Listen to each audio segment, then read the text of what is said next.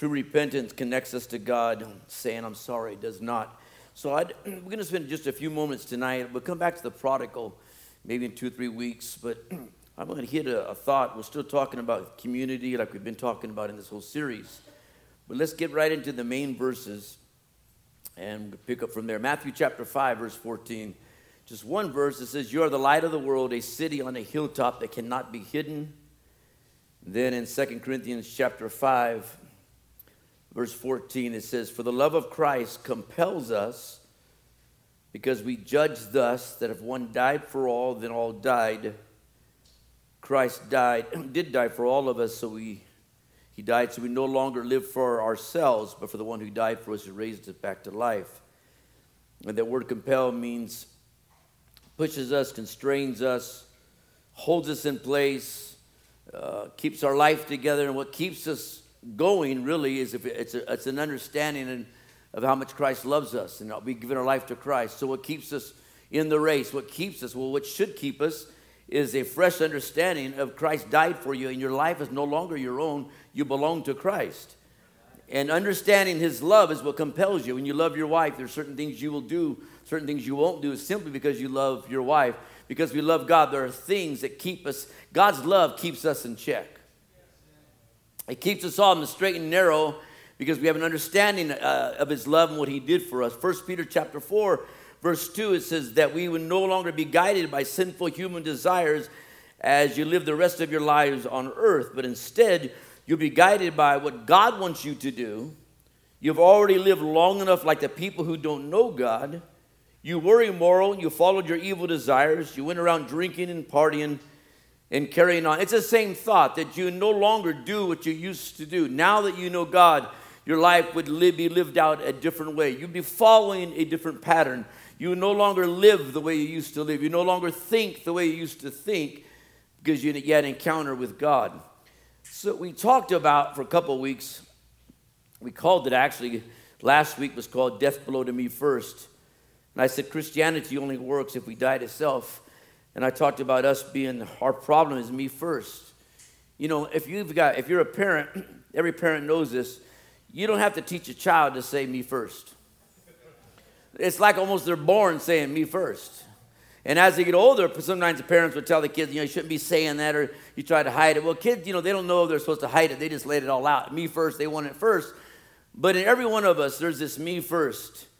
We're, we're, that's just what we're born with. It's selfishness. It's me first. It's what I want, when I want it, how I want it.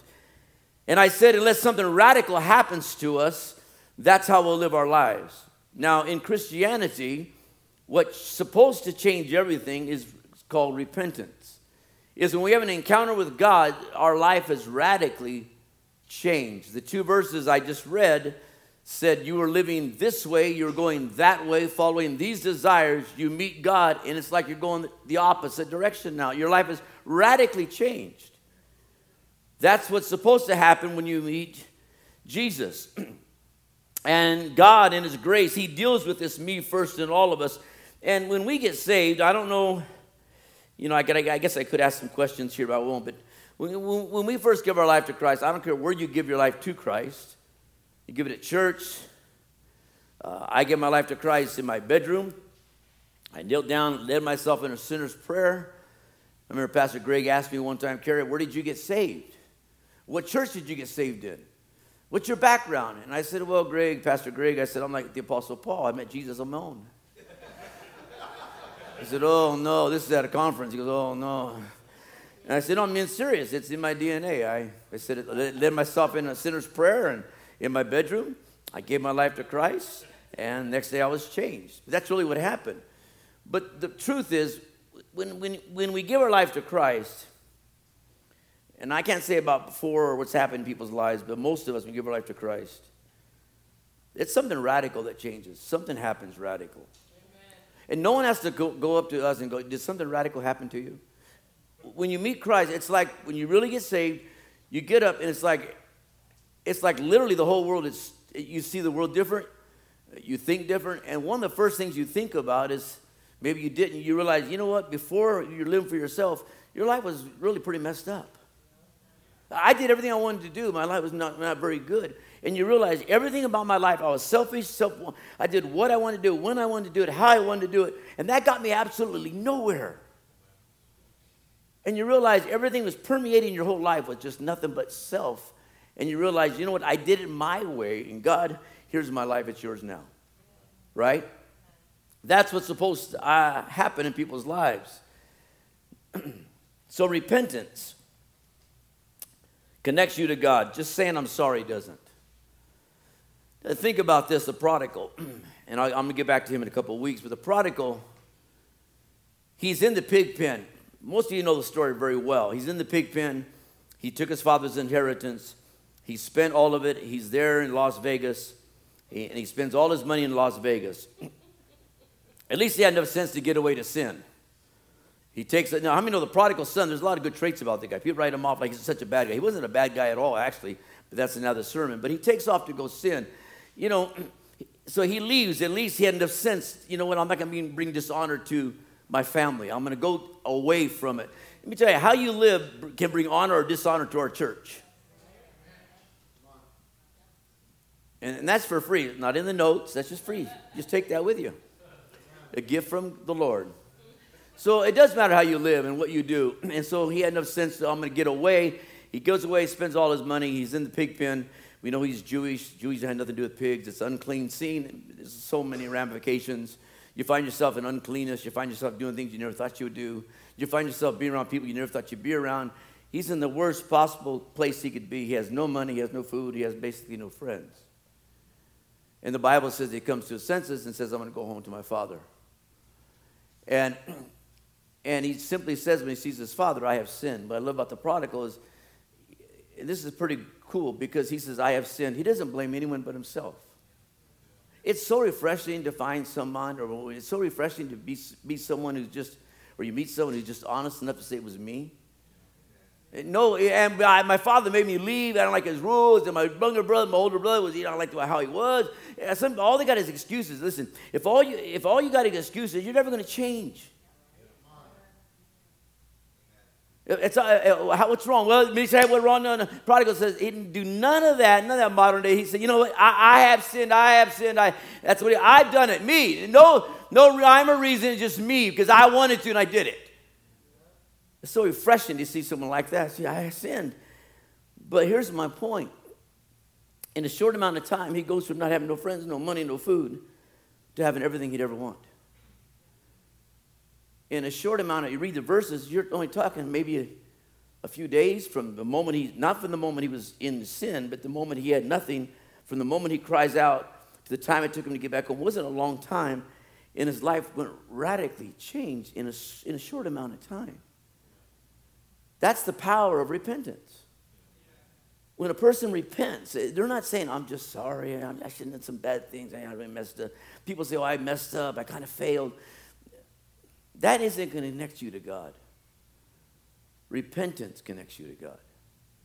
It's a radical change. It's when you completely change your heart, your desires, and you're going this way, and now you're going this way, and you're blaming no one but yourself. True repentance connects you to the power and the blessing and the help of heaven. We look at repentance as something bad. There's nothing bad about it, it's a gift from God. So let's talk about this for a moment. You read the Pharaoh. Pharaoh, you read about Achan, you can read about Balaam, you can read about Saul, you can read about Judas. Each one of these men, I won't go into the verses, each one of these men, they, they say something. They say, I have sinned. Now, you would think if someone says, I have sinned, that's repentance. Every one of the men I just mentioned said, I have sinned, but not one of them repented. They acknowledge what they did, but that's not repentant. Repentance isn't saying, I'm sorry. Job said, I, I, I have sinned, but he, he changed. The prodigal said, I have sinned, but he changed. David said, I have sinned, but he changed. There's a big difference. Simply saying, I, have sinned, that doesn't get you anywhere. Where, where's, where's it going to take you? It doesn't, it doesn't mean you're going to change at all. So you think about, I was thinking about Saul and Samuel. So this might open a little bit of discussion here. In 1 Samuel chapter 13, just to refresh you, you can read the whole chapter. Samuel's a prophet. He's going to go away for a short amount of time, and he tells, tells Saul, the king, I want you to wait here and don't do anything until I get back. I'll be back in seven days.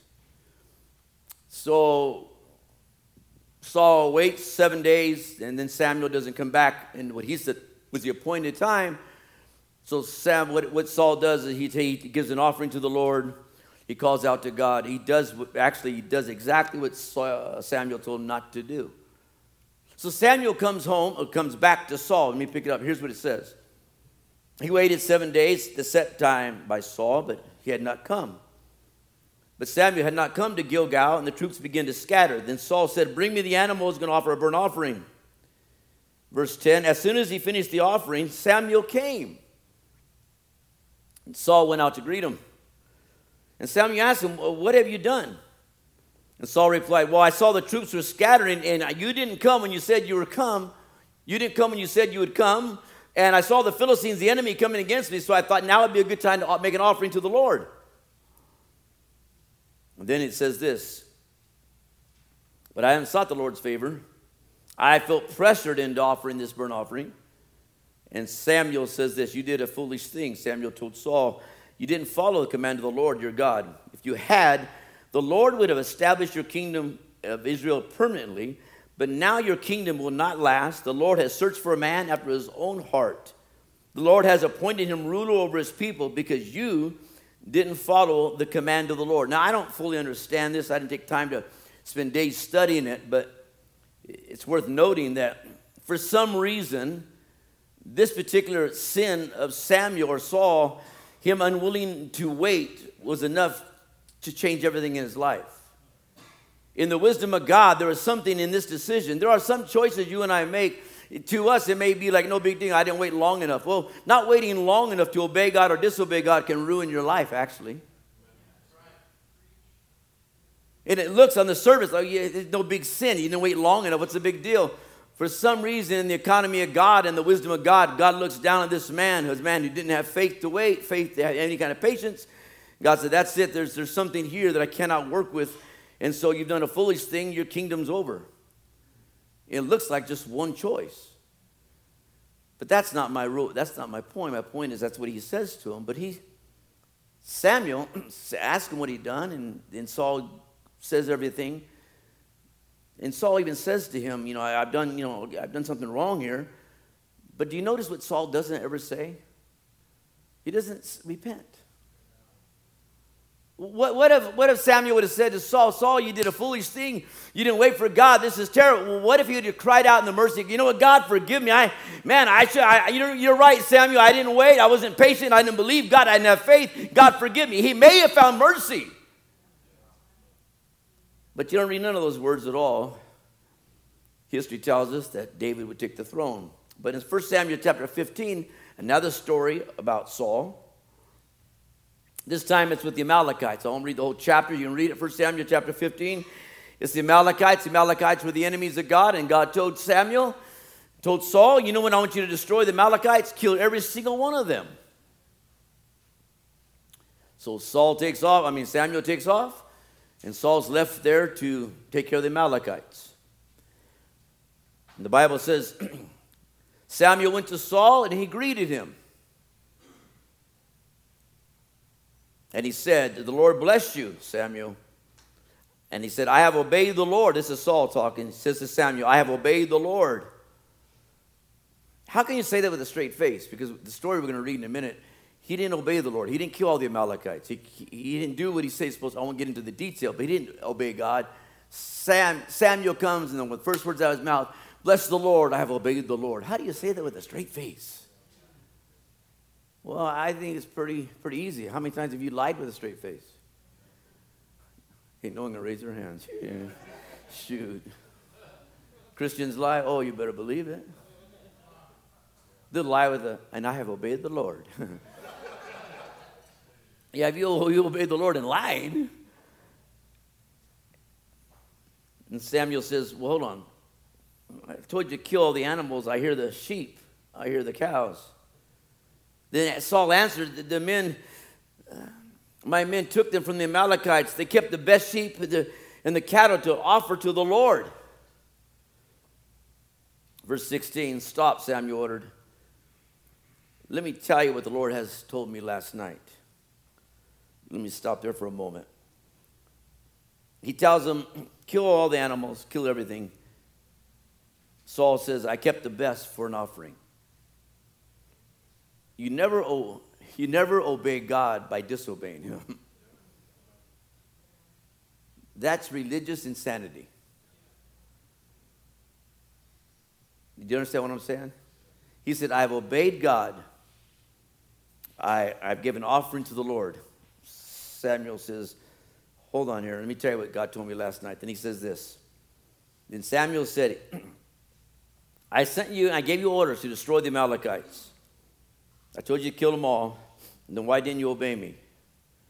Then he tells, basically, he gives a little insight to Saul's life. He says, Why did you rush or why, why did you covet all the loot to displease the Lord?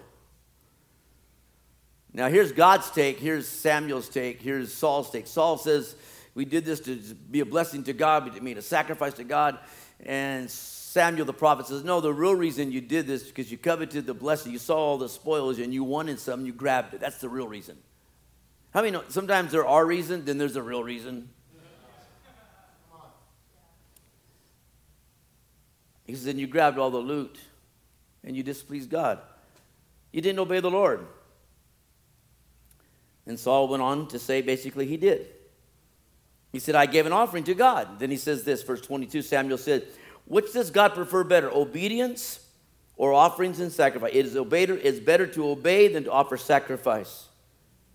Rebellion eh, to him is as bad as witchcraft, and arrogance as sinful as idolatry.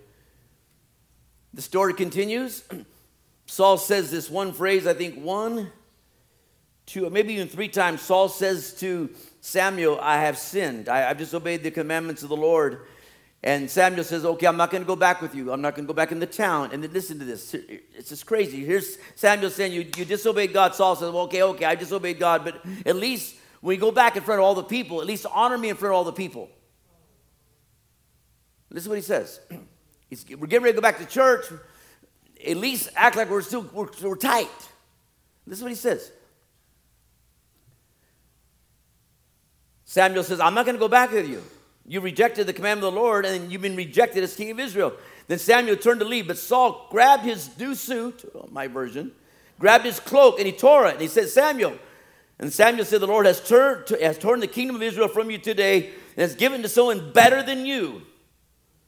Then, verse 30, Saul says again, I have sinned, but at least now show me some respect in front of all the people and all the people of Israel. Go back with me so I can worship the Lord with you, but I want the people to see me with you. Let me stop there. what in the world is wrong with Saul? where's the mic at? Someone has the mic. What's wrong with Saul? I know there's a million reasons what's wrong. What the sense I'm talking about?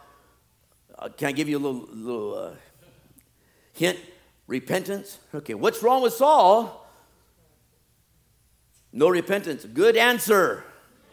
Good, you're sharp. Okay, so we got the mic. What's wrong with Saul?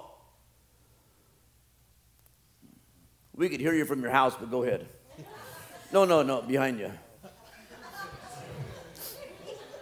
So he wanted to have an appearance of righteousness or an appearance of repentance before man, but he didn't want to deal with the root issue, which was his heart. And Samuel he, Samuel don't play that, right? He, he, he knows what's right. He's not going to come and put on a show to save face for Saul.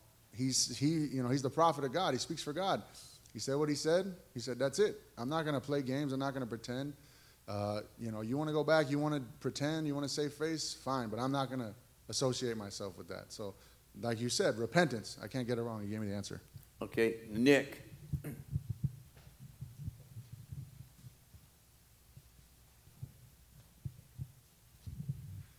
uh, he's humiliated uh, by his own actions, and his disguise was uncovered. And so now he's having to look in the mirror, and he's humiliated by what he had done and how he had been uh, uncovered. Now he's naked before the Lord, but he's about to be naked before the people. And he doesn't want that humiliation because now he's got to face the actual people and look them in the eyes, which the issue is that he's not humiliated about where he stands before God now. Rather, he wants the popular uh, vote of the people toward him and not God to some degree. Amen. He, he, let me just move on. So he cares more about what man thinks than what God thinks. And that's a problem with a lot of people. They care more about what man thinks than what God thinks. I'd rather please man than please God if it comes down to it. I'll please man over God. That's what Saul does. Saul says, you know what, I, I care more about this than I do this. And again, even though he says he said the phrase, I have sinned, you and I would listen to that, go, man, he's man, this guy's broken. He's not broken. He just said, I have sinned. He, he never repented. He just said, I'm sorry, I made a mistake. That's what people do today. I, am sorry, I just made a mistake. It's all good now. Who said it's all good now? Just because you said it's all good and made mistakes, good? No, no, no, no. There's sometimes there's how many know there's there's there's there's there's consequences to sin, and yes, there's forgiveness, but sometimes the sins are so bad there are consequences to forgiven sin.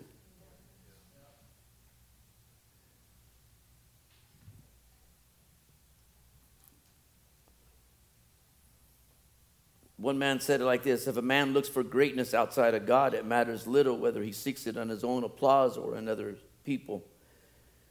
You know, I've seen people, you know, right here like this. It's like I've seen people come to my office, you know, and they're broken. And they're just, and some people just, they're just like really broken. They're, Pastor, I got to talk to you. And they tell me about this horrific sin that's committed or happened to them or and they're just broken. They can't talk. They're weeping. And I've also seen other people come in with just as bad as sin and come and talk like it was nothing. It's like, and I guess that's the human heart, right? We're capable, any one of us are capable of that. But I also found out the person that's been broken by it and, and what I'd call true repentance, people that are like that, their life goes on and lots of times even becomes more fruitful and if I can use the word better, becomes a, a better life. I think there's something powerful about just being honest before God and repenting. I mean, really repenting. Just saying, God, I'm, I'm, this is me, and this is what I've done, I'm sorry. And so torn up by it that heaven opens and God touches and God moves in that person's life, and someone else do the same sin and like no big deal. Like, and I've had people do that, like no big deal. What do you mean no big deal? You just ruined your family. You, you, what are you talking about? It's like, what's wrong? You know, here's the problem. We live in a generation today, now, that's lost the ability to repent. I could say it like this they've lost an understanding of true repentance. They've lost an understanding. True repentance is exactly that. It's, you know, it's a, when someone's really repentant, they're broken. Yeah, and not, not saying all oh, you always have to you have to have the emotion with it, but most of the time there's emotion that goes with it, and there's tears, and there's sorry, and it's not just I'm sorry, though they are, they're sorrowful, there, there's tears, there's brokenness, some dramatic. But here's the difference: when that happens, they are radically changed. So let's go back. If a person isn't willing to repent and is not willing to live a life of repentance, maybe they won't be so radically changed, or if not, they'll be changed very little. So I think sometimes the reason why people are not changed much is because they don't repent much. They don't see a need for repentance. That's good preaching, Pastor. Good teaching. Thank you. Thank you. Thank you, Dale, for that. Let me read a couple quotes.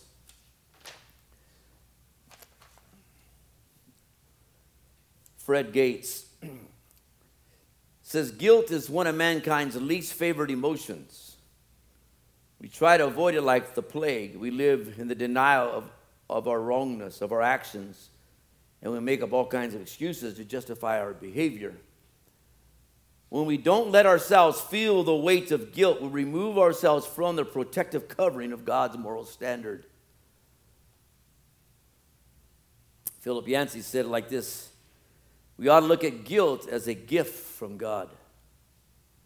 I've heard talk, talk hosts on the radio talk about guilt and how bad it is, and whoever thought of guilt, and we, we need to find a way to get rid of guilt. And they, they talk like guilt is bad. Sometimes it's the best thing that happens. If you do wrong, you ought to feel guilty. You're guilty. You ought to be ashamed of yourself. That's terrible conduct. Yeah, you ought to be ashamed of yourself. Yeah, and Jeremiah says God's people come to a point in time, they're not ashamed. They, they don't even blush over sin anymore. That's this generation. Uh, you're talking about sins openly, at least before it was hidden. Now they do openly sinful, wicked, bad, like no big deal. It is a big deal. Of course, it's a big deal. And, and, and, if, and if you do wrong, there's shame, there's guilt, but there's forgiveness. It's not just to beat someone. Up. No, no, no. It, it drives you. So let me finish here. He says it like this Guilt, he says, deserves my gratitude. For such a powerful force can nudge me towards reconciliation, reconciliation with those that I've wronged, including God. Guilt reminds us of our place as moral beings accountable to God. Guilt is not just a state to cultivate a mood or slip into a few days. It should be a directional movement, first pointing backward to the sin and then pointing forward to change. A person who feels no guilt never finds healing. Neither can a person who wallows in guilt find healing. The sense of guilt only serves its designated purpose as a symptom that presses us towards the cure, which is repentance found in Christ. We repent. We, we come, and not that every time you got to come, you're weeping and weeping, but you you're open and say, God, forgive me. I, uh, forgive me. It's, there's no around this thing. Forgive me. I've, I've done what I wanted to do. I'm not following your will. Second Corinthians says it like this. Second Corinthians 7.10, it says, For godly sorrow that is in accord with the will of God produces repentance without regret, leading to salvation. But worldly sorrow, the hopelessness of sorrow of those who do not believe, produces death. The Good News Translation says it like this For the sadness that is used by God brings a change of heart that will lead someone to salvation. And there is no regret in that. But sadness that is merely human causes death. We're talking people sometimes just they fail and they do something bad. No, we're talking about repentance. One man said it like this Make sure your repentance is just as notorious as your rebellion was. Make sure your repentance is just as uh, notorious as your rebellion was. I won't say who, but I've asked people to tell the church they're sorry. And the people that have been willing to do that, or people that are willing to repent, really repent, their lives are changed, and I can honestly say they're better today than they were yesterday. Here's a quote. It says, The cross of Christ is evidence that God is well aware of your shortcomings, your failures, and how wicked you would be, and yet still He has extended to you His grace, His mercy, to anyone who would submit to His love.